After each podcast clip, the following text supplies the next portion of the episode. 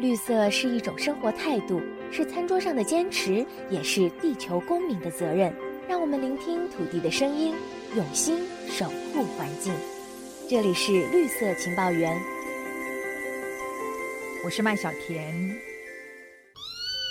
性被告所经营的宠物养殖场，现场发现有二十多只犬猫。被海巡带回的灵性繁殖场业者涉及顺发八八六号的走私活体猫案件。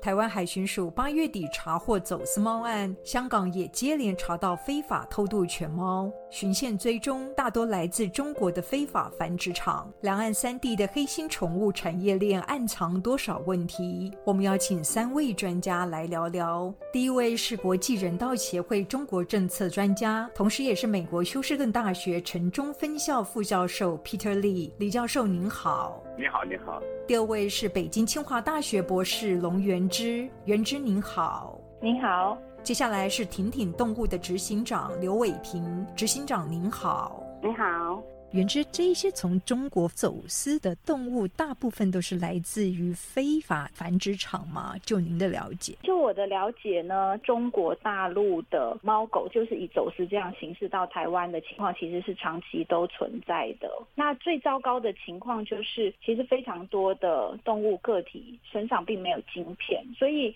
很可能这些走私动物大多数是来自地下养殖场，就是不可追溯的这种现象，我相信是普遍存在的。李教授，那么您也看到同样的现象吗？对中国大陆那边呢，宠物的繁殖啊，基本上是处于一种无序的状态，所以可以有把握的说呢，大部分做这种宠物的繁殖的狗啊、猫啊，可能还有一些其他的动物，比如说小兔子啊之类的，基本上都是没有证照的。为什么没有证照？一个是需求很大，另外一个就是完全没有监管。李教授，香港海关去年底也在大屿山北部的海域查获了走私案，那么里面藏了超过四十只的品种犬猫，而且这些犬猫都没有植入晶片。就您了解，中国现在已经成为走私犬猫主要的输出地吗？可能不能说我输出地主要是从中国大陆出来的。其实现在中国大陆全世界最大的一个宠物市场之一，就是它主要还是满足大陆地区的需求。那同时呢，可能可以辗转一些到。台湾地区和香港，但问题是我们要看两方面的问题。一个就是说，道路上有些贩子商，有些宠物业者要把它卖出去；同时，台湾地区、香港地区也有一些黑心业者要从那边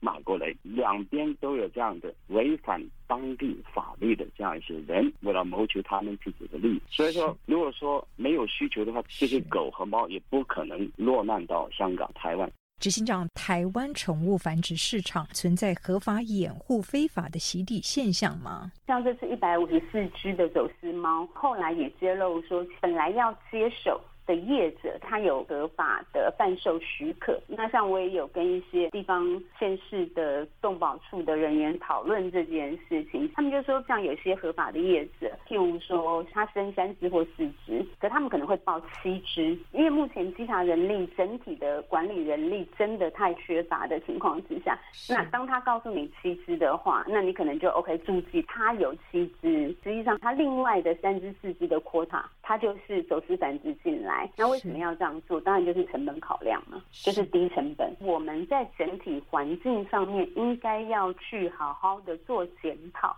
因为我们可能提供了非法繁殖的温床，变成所谓的劣币驱逐良币。云芝，那么中国流行的宠物盲盒，是不是当中有不少货源，它也是来自于这一类的地下繁殖场或者是家庭繁殖场？我认为是非常非常有可能的。我记得大概是在五六年前哦，我就看过一些民间动保团体所做的网络研究，在中国以猫狗为主的宠物市场，有超过半数。的猫狗来源是来自于网购，但快递公司以这个服务并没有受到任何的监管。那我发现宠物盲盒也跟这种网购宠物其实是一种非常接近的形态，其实是长期以来都存在的现象。李教授，其实香港爱护动物协会的调查就曾经指出呢，中国各地的幼犬繁殖场是在不人道的情况下量产幼犬。就您了解，中国的犬猫地下繁殖场存在着哪一些为人诟病的问题呢？呢？大陆的宠物的繁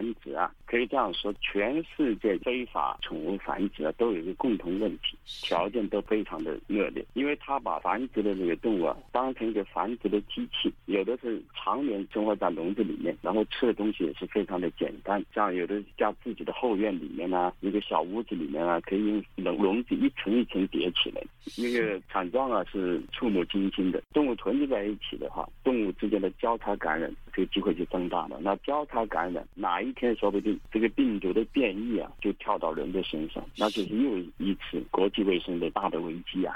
远之，那么您在中国看到了什么样的现象？中国大陆对于猫狗的繁殖业，包含这种异宠在内的野生动物的宠物业，其实一直以来都是缺乏管理，然后动物福利的情况也是非常的糟糕。那我们可以想象得到，其实即使是在台湾的宠物市场，人们也经常去追求，就是年纪很小、特别可爱的小动物，然后还有品种的迷思。那为什么会有新奇狗或新奇猫，因为非常多在宠物市场的动物，它的年龄还非常小，它的免疫力还不足。那甚至业者呢，可能会呃，比如说用饥饿的方式，或者是用一些让动物个体表现的特别兴奋、特别亲人的方式，以力求能够更快的将这些动物销售出去。当自主买下之后，它大概生命只剩下一星期哦，或者说很快的过几天，它就会死亡。有没有可能是本身在繁殖的过程当中，其实就已经是一种病狗跟病猫的状态？非常有可能。我以前在北京生活的时候，我就经常能够在宠物市场或者是一一般人家他饲养的动物身上，发现非常多不健康的个体，包括被染色的小猫、小狗等等。然后再加上有许多人类所刻意繁殖出来的品种犬猫，其实先天就相当的体质不良，这也导致了为什么有这么多就徘徊。在死亡边缘的动物，它怎么出现在宠物市场？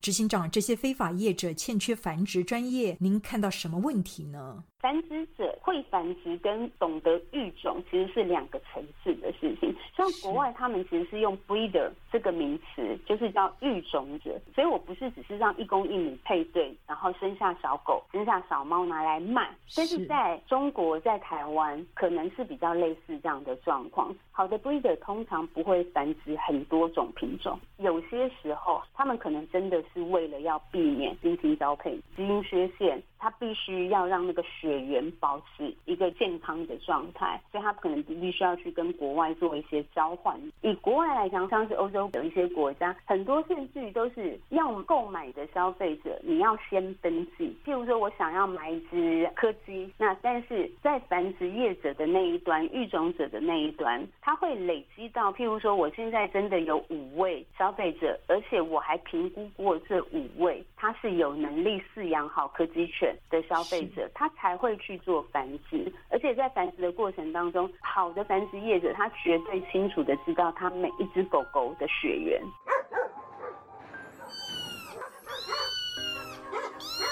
李教授，我们知道这一些繁殖场卖不出去的犬猫，不时传出沦为输血狗或者是输血猫，这当中您看到是存在着什么潜在的风险呢？如果有些狗卖不出去，他拿来做什么输血？这个输血狗啊，数量啊不是特别大，被有些人夸大啊，你的狗什么，你就去输血就好了。所以呢，这个业者呢就用另外一种牟利的方式。但是这种做法呢，可能把狗的疫病啊、别的病情啊传到别人身上去。这全世界狂犬病啊，中国大陆是排名第二，就是从这个发病的总数，每年一千八百例，印度是最多，它当然每年有两万多。中国大陆啊，它有个消灭狂犬病二零二五年这样一个计划。那如果这个无序繁殖继续发生下去，到二零二五年呢，不能终止狂犬病。所以目前中国宠物行业的繁殖的相关法规是呈现出一种空白、漏洞百出的状态吗？首先，基本上是空白。每个主要的省会城市啊，还有一些省会以下的城市，它都有城市动物管理条例，宠物的繁殖啊，应该是有序的进行。但是呢，这种条款呢，基本上属于原则性的，而且地方上啊，对宠物的那个繁殖啊，基本上也是放任自由的。状态。因为对动物整个这个管理啊、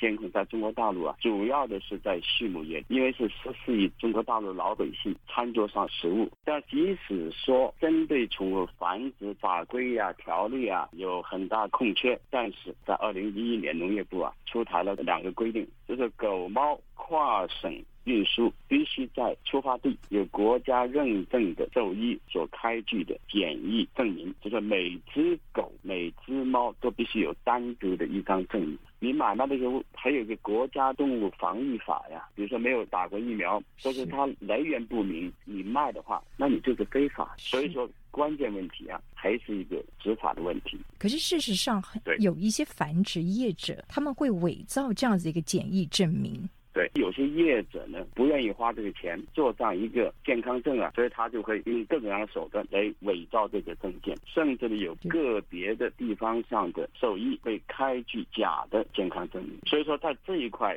国家的监管是非常的薄弱。原之，那么我们以这一次的走私猫来看的话，消费者行为是不是助长了黑市产业链呢？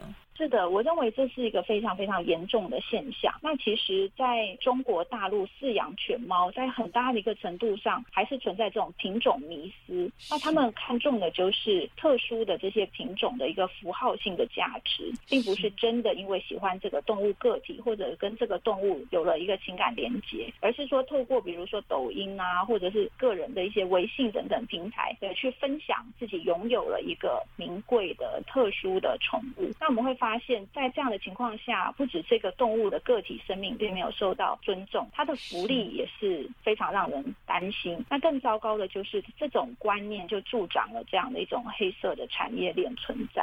陈院长，近年来各国陆续立法禁止宠物店来贩售繁殖场的年幼犬猫。目前有哪一些国家已经有这样子的一个立法呢？那这样子的一个法令，它能够有效来终结非法繁殖场吗？最早就是从英国开始，路西法案出来之后，包含像是美国加州，他们也跟进，或者台湾我们也办了就是路西法案研讨会。那在过程当中，我也去了解德国的状况，大部分。的宠物店都没有卖猫狗，德国没有规定通路不能卖猫狗，它规定的是，如果你在你的店里面出现狗，你就需要给狗多大的环境，然后你每天要给它多少自由奔跑的时间，也就是它需要受到什么样的照顾，因为他们不能够把一只猫、一只狗关在玻璃橱窗里面等着人来买。所以德国它的规定是从动物的角度出发，不是从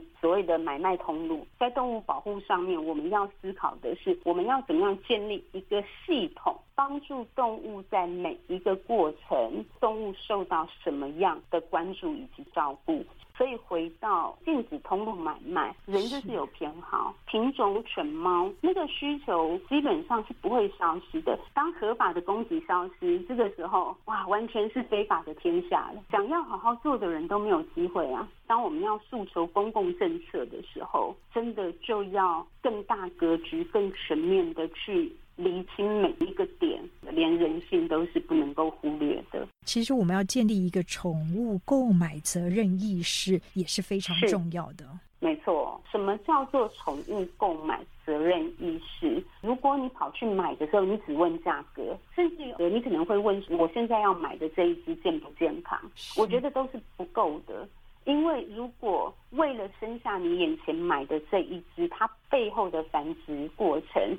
它从中国走私进来，中国繁殖场那边有一群猫咪是过着暗无天日、非常悲惨的生活，走私过程死亡的很多，是根本还没进到台湾就在船上闷死的、吓死的、病死的。事主责任不是从你手上的这一只开始，还要包含来源。所以，如果你选择的是购买，你必须要去理解他的妈妈、爸爸过着什么样的生活，他是在什么样的环境当中出生的。然后这一家繁殖业者、这家育种者，或者是这个供应链里你找到的那一个点，你能不能往前追溯？芬兰的业者反过来说：“OK，你想要跟我订边境牧羊犬一只，那。”请问一下，你住哪里？你有院子吗？那你们有时间陪他散步吗？他们是从业者开始就在建立自己责任。我希望我们可以走到那一步，但是我们离那一步很遥远。那所以我们是不是可以先从消费大众开始？没错，每一个消费者都可以透过自己的力量来做好所谓的源头动物福利落实这样一个把关的责任。